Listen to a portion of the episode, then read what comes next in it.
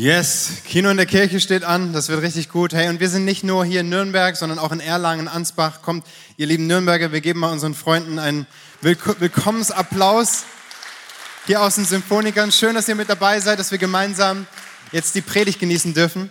Und ich freue mich, ähm, unseren Gastprediger vorstellen zu dürfen, Johannes Schneider. Er wird gleich kommen. Ich sage noch ein paar Dinge über ihn. Er ist ähm, Freund des Hauses, geistlicher Vater auch von uns, von der Ecclesia Church. Und ähm, er, ist, er ist Leiter des Ecclesia-Verbands und gleichzeitig auch von dem der Leiter des Theologischen Seminars Erzhausen, da wo ich studieren durfte, vor vielen Jahren. Und äh, Johannes war einer meiner Lieblingslehrer.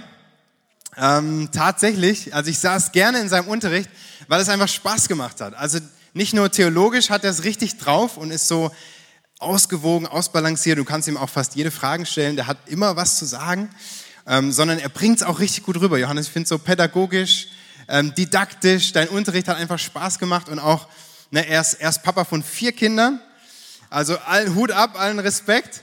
Und lass uns mal ihn, Johannes Schneider hier vorne mit einem Riesenapplaus begrüßen. Danke, dass du predigst. Gottes Danke. Segen. Danke. Also Vater von vier Kindern, da muss eigentlich meine Frau den Applaus bekommen, weil, ähm, naja, erklärt sich von selbst.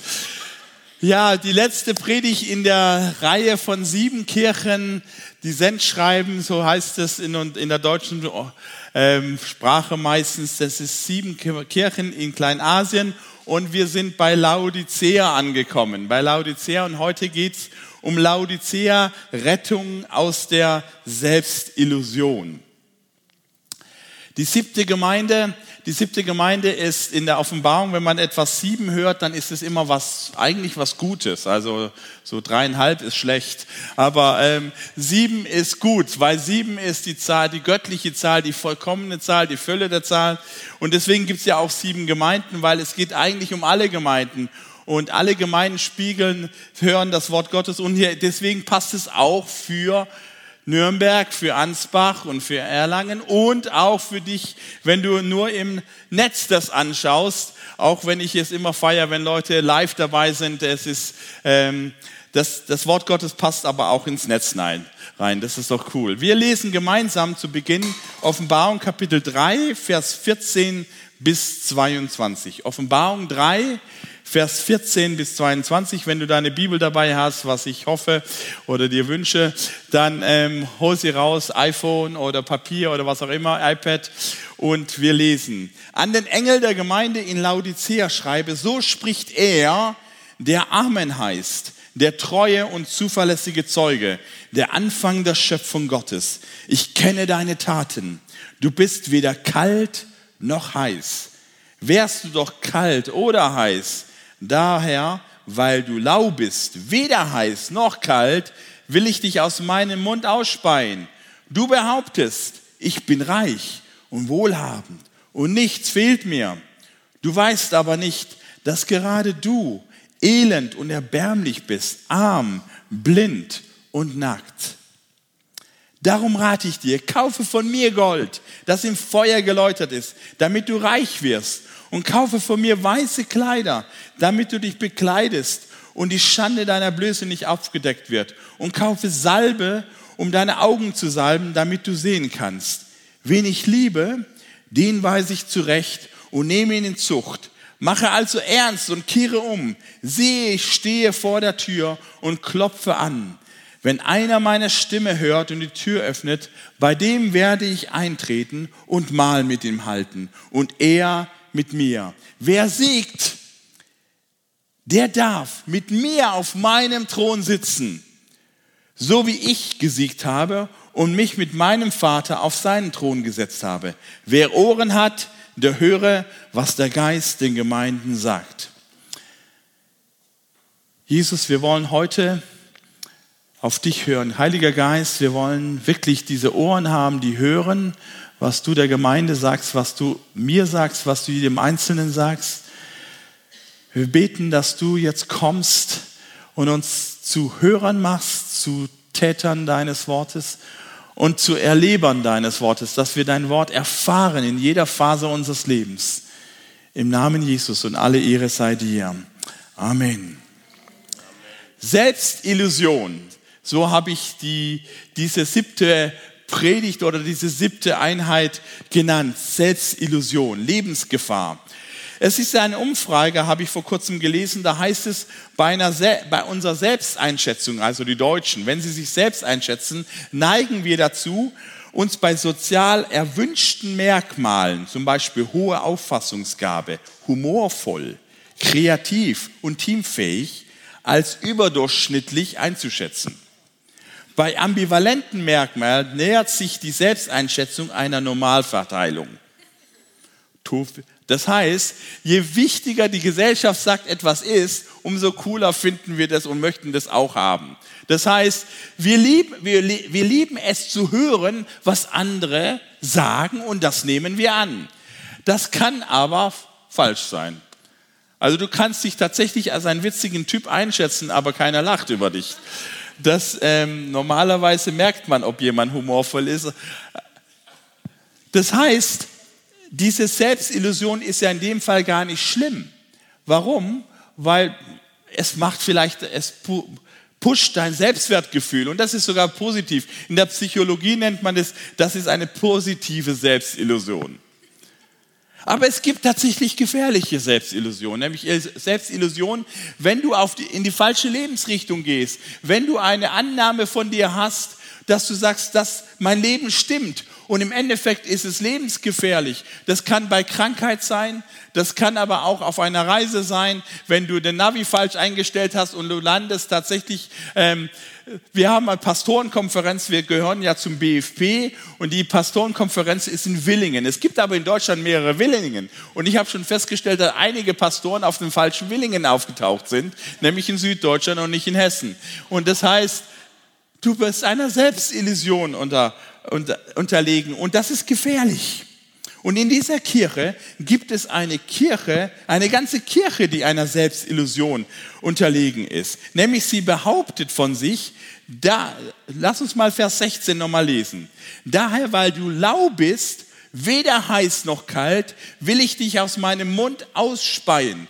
Du behauptest, also du hast eine Selbstsicht, du hast eine Meinung über die woher auch immer die kommt, aber du hast, bist überzeugt, ich bin reich und wohlhabend und mir fehlt absolut nichts. Meine Güte, das ist ein Bild von einer Kirche. Diese, in diese Kirche musst du eigentlich gehen. Warum? Wenn eine Kirche so cool ist, da musst du hingehen. Und tatsächlich, das Bild einer Kirche haben manche Kirchen, aber es stimmt nicht. Und manchmal haben wir Christen auch so ein Bild von uns, dass wir denken, alles stimmt, es ist super, es ist alles in Ordnung. Ich bin jeden Sonntag in der Kirche und das sogar noch in der Ecclesia Church. Ich höre jeden Sonntag, zumindest fast jeden Sonntag, Pastor Konstantin Kruse. Meine Güte. Und ich bin doch in Surf the City dabei oder was auch immer. Ich bin doch ein voll cooler Christ. Alles ist okay. Weißt du, im Reich der Blinden ist auch der einäugige König. Weil der Blick nach rechts oder links ist nicht unbedingt ein Maßstab. Ein Maßstab wird immer definiert von jemandem, der absolut ist, der klar ist, der deutlich ist. Und die Antwort hier, du weißt aber nicht, dass gerade du elend und erbärmlich bist, arm, blind und nackt. Diese Kirche war arm, blind und nackt. Wie kann so ein Selbstbetrug stattfinden? Wie ist das möglich, dass man so ein Bild ist und das Ergebnis ist so negativ? Das ist ja eine Katastrophe. Das ist so schlimm, dass Jesus über diese Kirche sagt, ich werde dich ausspucken. Eigentlich wir in unserer Umgangssprache, Volkssprache im Deutschen würden wir sagen, ich finde dich zum Kotzen. Das ist so, wie wenn ich glaube, ich bin der tollste Ehemann, der tollste Papa, meine Frau ist absolut zufrieden und ich, oh, ich Husband number one. Preis. Und meine Frau würde zu mir sagen, ich finde dich zum Kotzen. Also mehr, mehr, mehr falsch, mehr Lüge, mehr Illusion geht gar nicht. Zwischen super und zum Kotzen. Und tatsächlich, es gibt nur zwei Gemeinden in der, von den sieben, die nicht einmal ein Lob bekommen. Also alle anderen kriegen irgendwie auch Lob ab. Die haben zwar auch was zu kritisieren, aber es gibt auch Lob. Es gibt nur zwei Gemeinden, da gibt es nichts zu loben.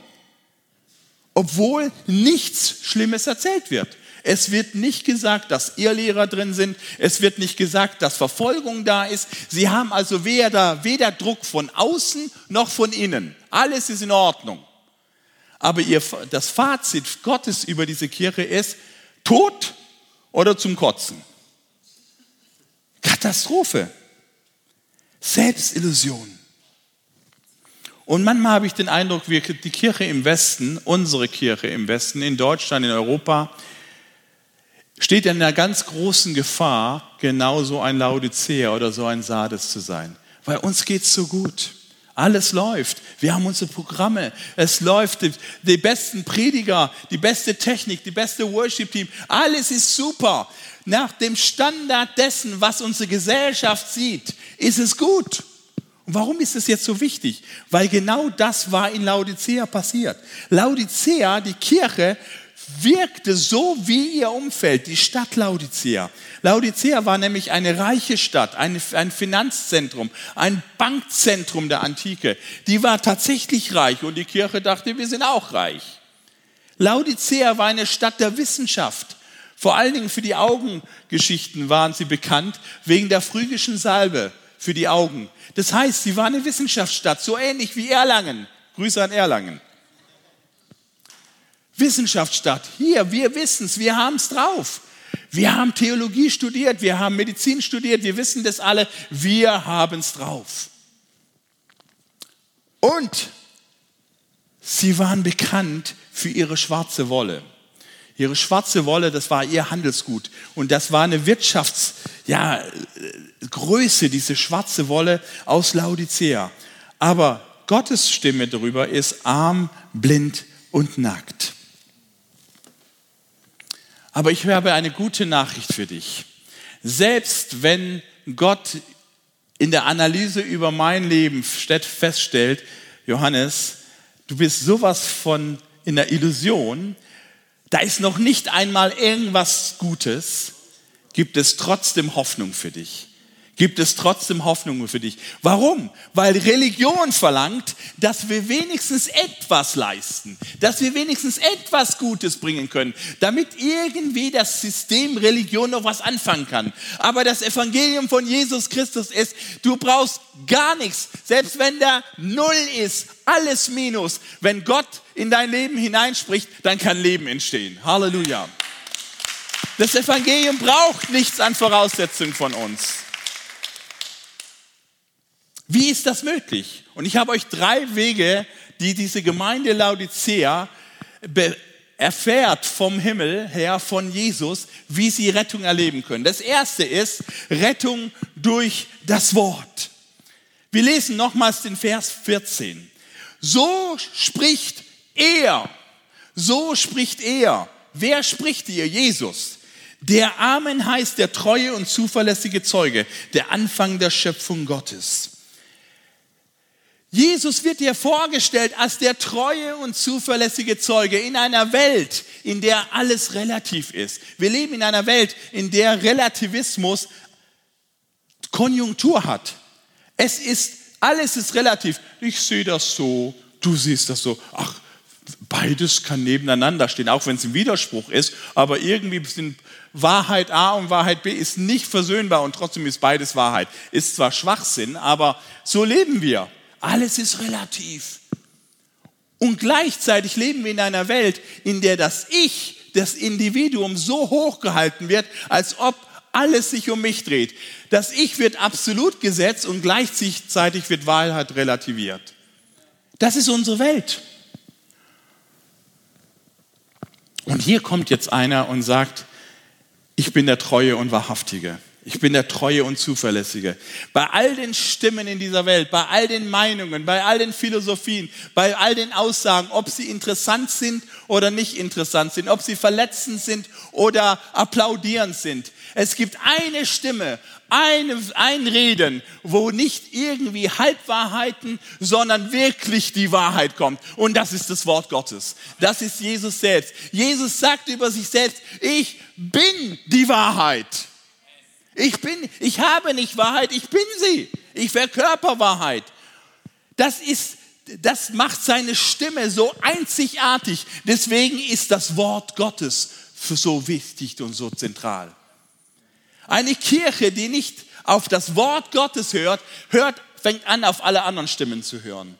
Aber eine Kirche, die auf das Wort Gottes hört, die bekommt Gottes Weinung, Gottes Maßstab, Gottes Sicht, über sich. Ein Mensch, der anfängt und sagt, er, Gott, rede du zu mir und Gott redet zu uns immer. Die Frage ist, auf welche Stimme hörst du? Und Laodicea hatte die Chance, auf die Stimme Gottes zu hören, nämlich er, der die Wahrheit, die Wahrheit ist. Warum ist er die Wahrheit? Wie kann er Wahrheit sein? Weil er Amen und der Anfang der Schöpfung ist. Das heißt, er ist der Einzige, der den ganzen Überblick hat. Er ist der Ursprung von allem. In ihm ist alles geschaffen. Als er mich schuf, als er dich schuf, hatte er schon einen Plan. Du bist mit einer Bestimmung hier. Er hatte Gedanken über dein Leben und zwar gute Gedanken. Und er hat auch schon das Ende im Blick.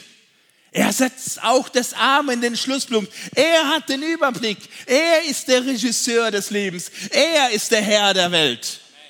Und wenn er spricht, ist es immer gut zuzuhören. Das Wort Gottes rettet. Und Laodicea hatte deswegen Hoffnung, nicht weil sie selber so viel hatten, sondern weil er sprach. Weil er sprach. Und also hat Gott die Welt geliebt, dass er seinen einzigen Sohn gab. Gott gibt seinen Sohn die Wahrheit, damit ich Rettung erlebe. Halleluja. Damit ich aus der Selbstillusion befreit werde und dass Wahrheit in mein Leben reinkommt. Aber Wahrheit ist ja nicht immer angenehm.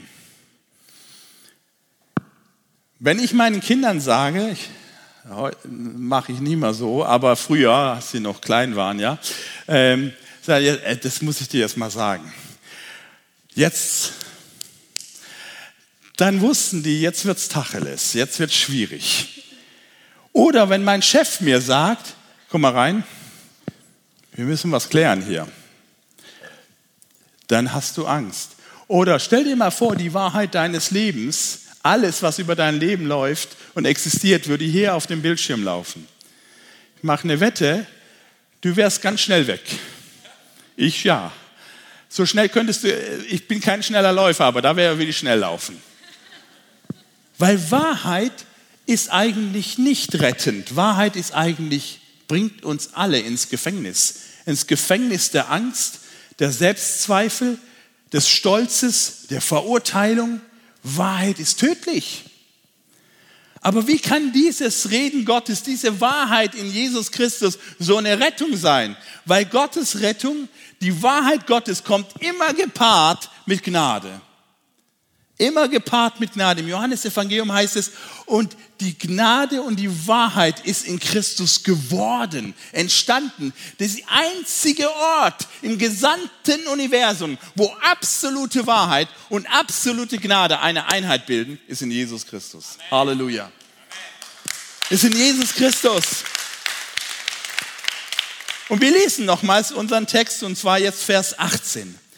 Darum rate ich dir, Du Laodicea, der du in so einem Selbstbetrug, in so einer Selbstillusion lebst, kaufe von mir Gold, das im Feuer geläutert ist, damit du reich wirst. Und kaufe von mir weiße Kleider, damit du dich bekleidest und die Schande deiner Blöße nicht aufgedeckt wird. Und kaufe Salbe, um deine Augen zu salben, damit du sehen kannst. Das ist doch ein komisches Angebot von der Person, die vorher gesagt hat, du denkst, du bist reich, aber du bist arm. Was ist das für ein Angebot, einem Armen zu sagen, kaufe etwas? Ist Gott hier zynisch? Das ist aber so wirkt Religion auf uns. Die Religion sagt uns, Johannes, du hast ein Problem. Du bist nicht gut, werd besser. Ja, aber einem Schlechten zu sagen, es soll besser werden, es geht nicht.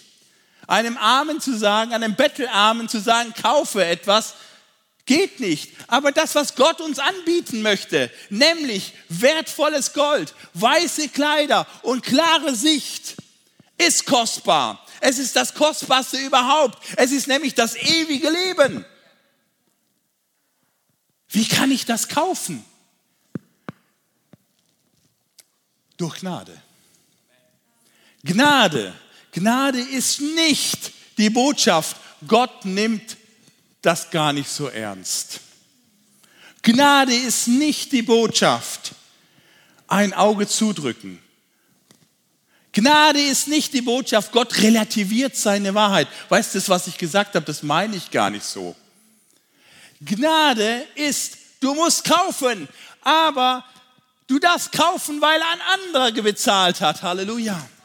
Ein anderer hat gekauft. Ein anderer hat den Preis bezahlt. Es ist bezahlt. Halleluja. Woo! Come on. Die Scheckkarte hast du, und zwar die Scheckkarte von Jesus Christus.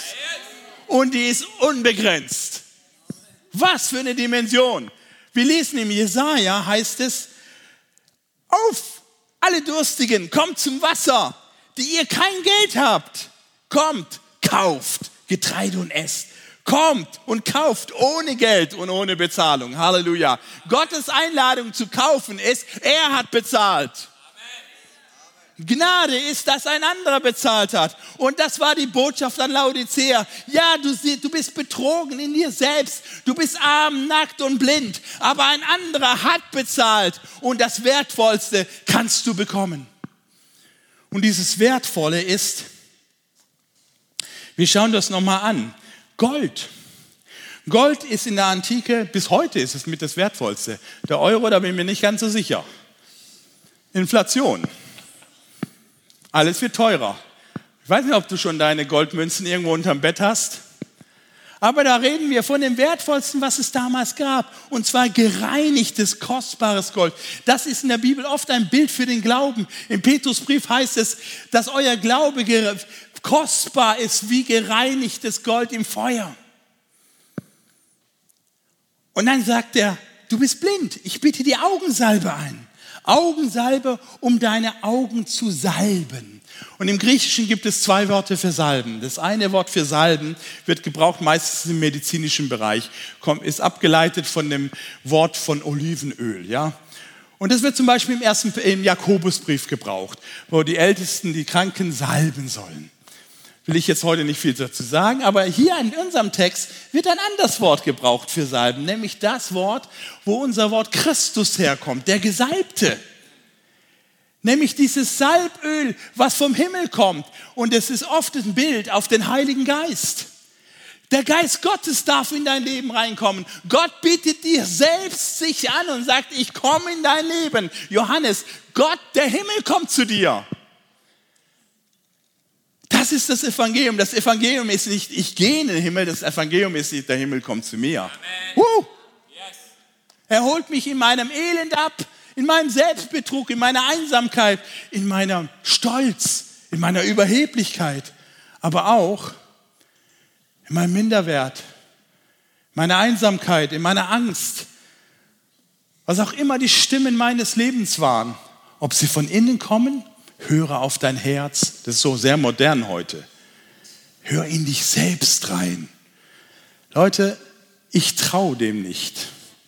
Ich traue auch meinem Herzen nicht. Das ist ein ganz schön wackeliges Ding. Woher weiß ich, dass mein Herz mich nicht anlügt? Aber es gibt eine Wahrheit, auf die du hören kannst, die öffnete die Augen die öffnete die Augen. Das Wort Gottes öffnete die Augen, weil Gott mit seinem Geist in dein Leben kommt und die Augen öffnet für wer du wirklich bist.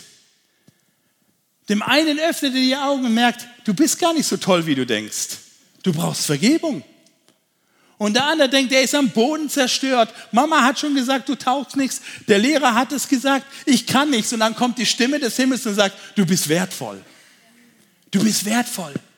Ich liebe dich. Ich bin so wertvoll, dass ich mein Leben für dich gegeben habe. Wow. Und nackt, nackt. Nun, das war für einen Griechen nichts Schlimmes, nackt zu sein. Warum nicht? Die waren so stolz darauf, dass sie sogar ihre Sport, Sportfeste, zum Beispiel Olympia oder Delphi-Spiele oder die Isthmischen Spiele, da sind die immer gelaufen, nackig. Warum? Weil der menschliche Körper als Ideal, der Mensch war das Ideal, er war im Zentrum.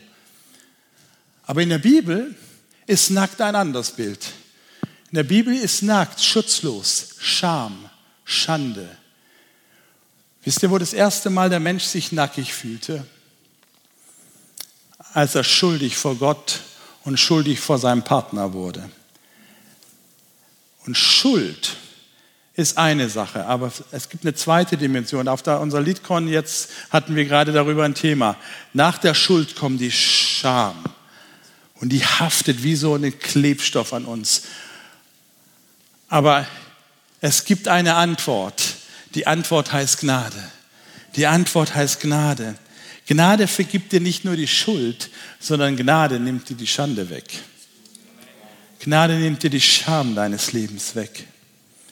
Gibt dir den Wert zurück. Kleidet dich in weißen Kleidern. Halleluja.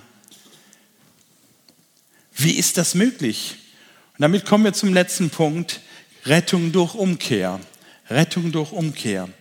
Wir lesen nochmals, was unser Text dazu sagt, Vers 19. Wen ich liebe, den weise ich zurecht und nehme ihn in Zucht. Mach also ernst und kehre um. Siehe, ich stehe vor der Tür und klopfe an. Wenn einer meine Stimme hört und die Tür öffnet, bei dem werde ich eintreten und mal mit ihm halten und er mit mir. Wow. Wer siegt, der darf mit mir auf meinem Thron sitzen, so wie auch ich gesiegt habe und mich mit meinem Vater auf seinen Thron gesetzt habe. Das sind so krasse Dimensionen, da ich das jetzt versucht, das zusammenzufassen in ein paar, paar Minuten. Eigentlich ist es eine, eine Zusammenfassung alles dessen, was Gott uns verheißt. Nämlich es geht um zwei Dimensionen, die im Wesen Gottes selbst verankert sind. Nämlich Gott selbst ist Liebe und Gott selbst ist Herr. Das ist sein Wesen. Aber hier ist eine spannende Wendung, die eigentlich, wenn ihr letzten Sonntag äh, Pastor Tobi zugehört habt, da gibt es in Philadelphia einen Satz, da sagt auch dieser Jesus Christus etwas über sich. Und er sagt, er, der die Tür schließt und keiner kann öffnen. Und wenn er aufmacht, kann keiner schließen. Der hat die Schlüsselgewalt. Das ist der Chef. Der hat die Keys im Leben. Er ist der, der Entscheidende. Er öffnet und er schließt. Und wisst ihr, dieser allmächtige Türöffner, der jede Tür öffnen kann, er steht an der Tür und klopft. Warum macht er nicht einfach auf? Hat er die Schlüssel verloren? Nein, es liegt an Gnade. Gnade ist das, wo Gott so sanft und so runterkommt auf deiner Ebene, dass er auf dein Ja wartet. Gnade vergewaltigt nicht. Gnade reißt die Tür nicht auf. Gnade tritt die Tür nicht auf, obwohl er der Schlüssel, obwohl er die Schlüssel hätte. Es gibt keine Zwangsgnade. Es gibt nur angenommene Gnade. Du darfst aber, wenn du ihn hörst, wie er klopft in deinem Leben, wenn das Wort Gottes dich anspricht, und manchmal gebe ich zu, ist es hart. Das ist manchmal tatsächlich so. Johannes, ich finde dich zum Kotzen. Und dann denke ich, das tut aber weh. Aber wenn ich weiß, wer das mir sagt, derjenige, der sein Leben für mich gelassen hat, der am Kreuz für mich gestorben ist, der alles gegeben hat, damit, weil er mich liebt. Wen ich liebe, sagt er, wen ich liebe, den weise ich zurecht.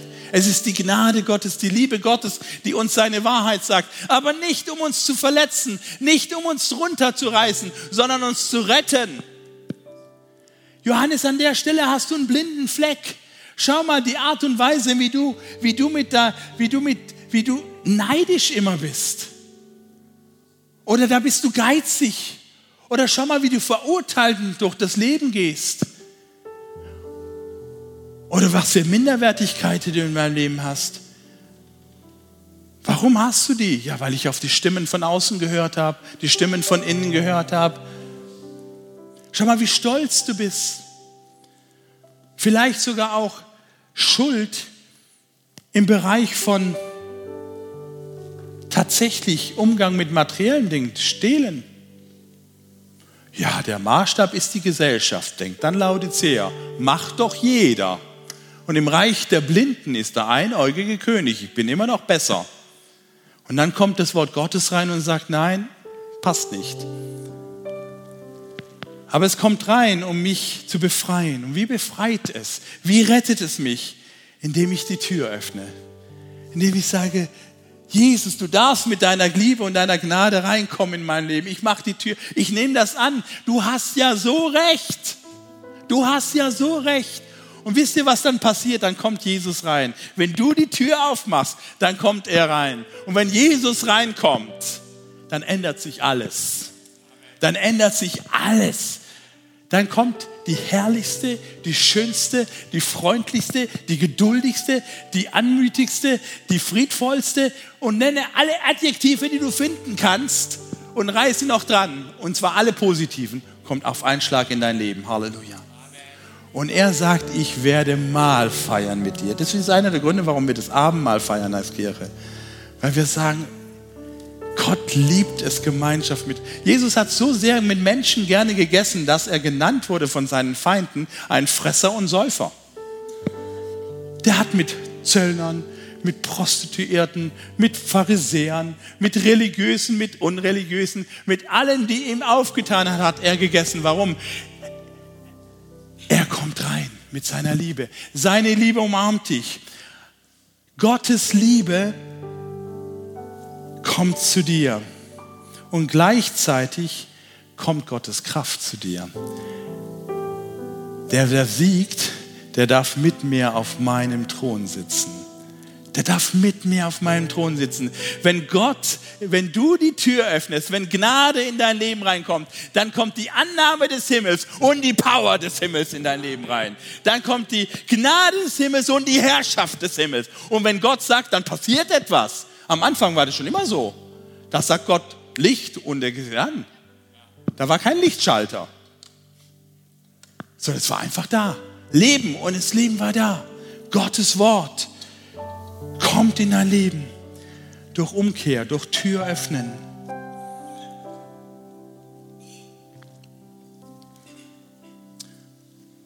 Vor vielen Jahren, ich kenne ihn, der ist heute noch da, die Person, ein Italiener, Freund unserer Familie.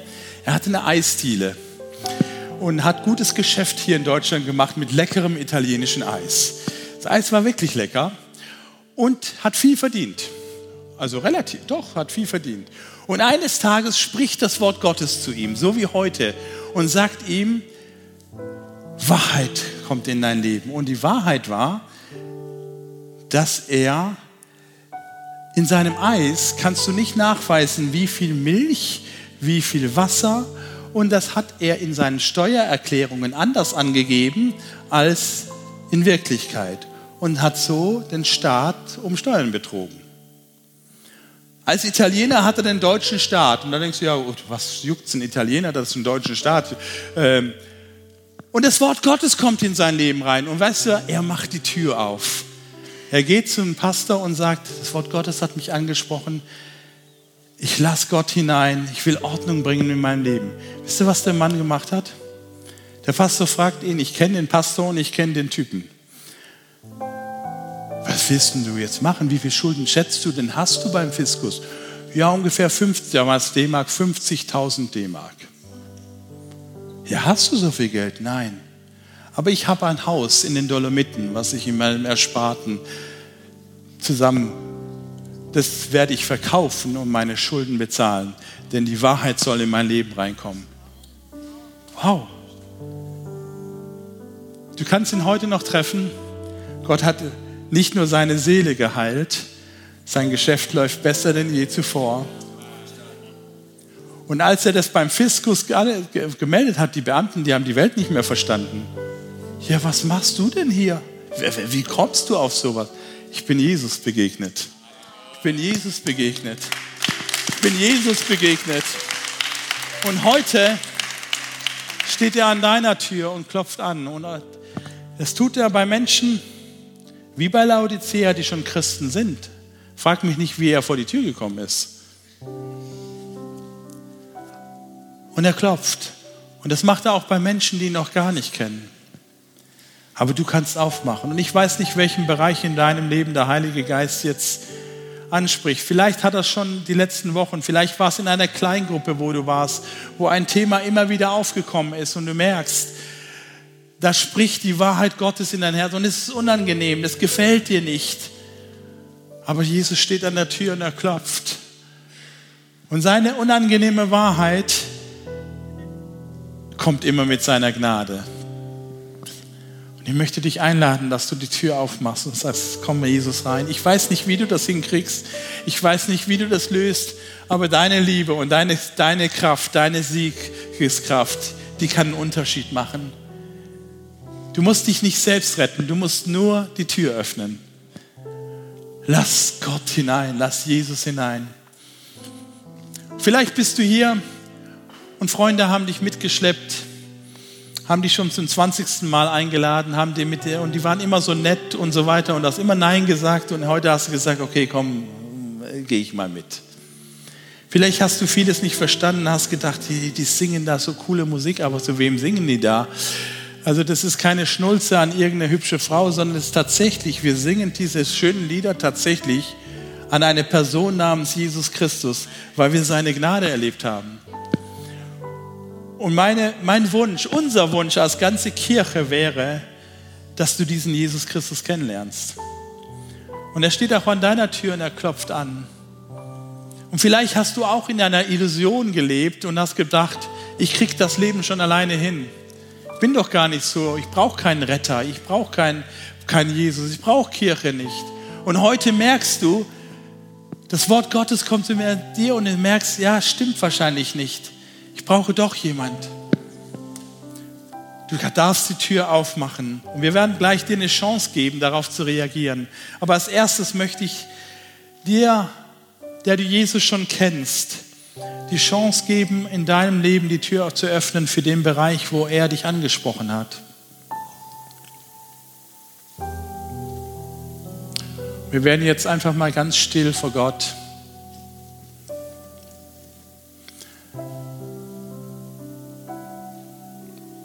Und du hörst die Stimme von Jesus, du hörst die Stimme deines Herrn.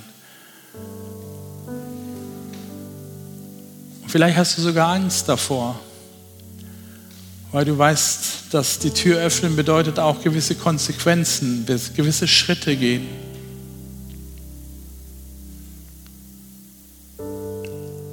Aber Christsein ist nicht etwas, was wir uns selber zusammenbasteln. Kirche ist nicht etwas, was sich selbst definiert, sondern sie wird definiert von ihrem Herrn, von dem Wort Gottes.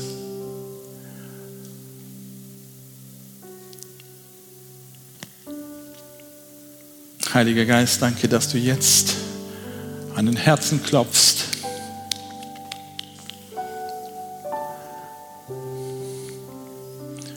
Wenn du hier bist und du willst die Tür öffnen, dann darfst du jetzt innerlich Jesus eine Antwort geben.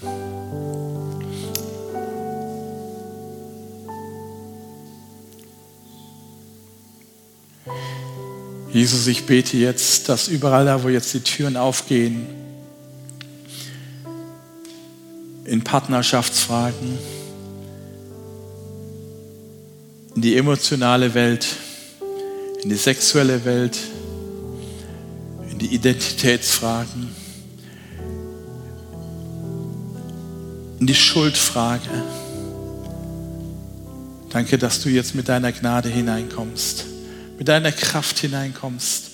Und ich bete im Namen Jesus, dass Ketten gebrochen werden jetzt.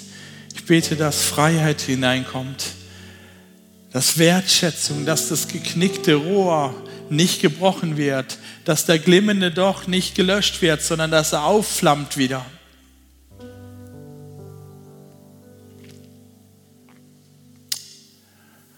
Und als ganze Kirche wollen wir auch ein Statement machen. Als Ekklesia-Kirchen glauben wir zutiefst, dass Kirche definiert wird vom Wort Gottes.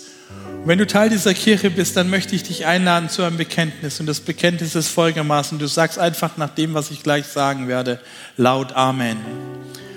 Wir als Kirche, wir wollen das Wort Gottes als Maßstab unseres Lebens haben. Amen, Amen. Die geistliche Welt hört das.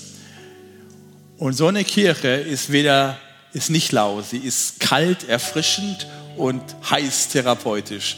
Sie erfrischt diese Welt und sie rettet diese Welt, sie heilt diese Welt. Lieber Freund, jetzt hast du die Gelegenheit, wir schließen alle nochmal unsere Augen.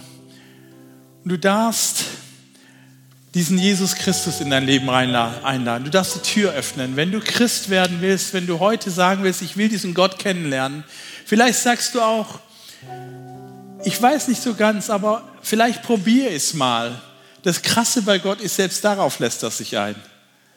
Dann darfst du an dem Platz, wo du bist, während alle die Augen geschlossen haben, mal kurz deine Hand heben. Wer ist hier, der sagt, ich möchte mein Leben Jesus Christus anvertrauen? Ich möchte, dass Jesus in mein Leben reinkommt.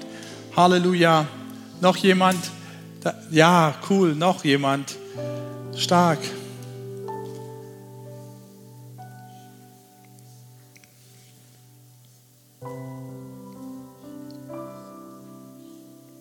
Das ist die, die tiefste und entscheidendste Frage deines Lebens. Dein Schöpfer lädt dich ein, in einer Beziehung zu leben mit ihm. Jesus, danke, dass du jeden Einzelnen jetzt gesehen hast, jede Hand gesehen hast. Wir wollen jetzt als gesamte Kirche ein Gebet beten und ich bitte euch als ganze Church, dieses Gebet einfach laut mitzubeten. In Frankfurt bei uns in der Kirche machen wir das immer so, wir beten gemeinsam laut. Der Grund ist, wir sind alle im gleichen Boot. Da ist keiner besser und keiner schlechter hier, sondern wir brauchen alle diesen gleichen Retter. Und deswegen beten wir gerne dieses Gebet. Ich habe dieses Gebet schon hunderte Mal in meinem Leben gebetet. Es ist dieses Gebet, die Tür zu öffnen meines Herzens. Jesus Christus, heute treffe ich eine Entscheidung ich will dir vertrauen. Komm in mein Leben. Vergib mir meine Schuld. Veränder mein Leben. Danke, dass du mich liebst. Sei mein Retter und mein Herr. Amen. Herzlichen Glückwunsch und herzlich willkommen in der Familie Gottes.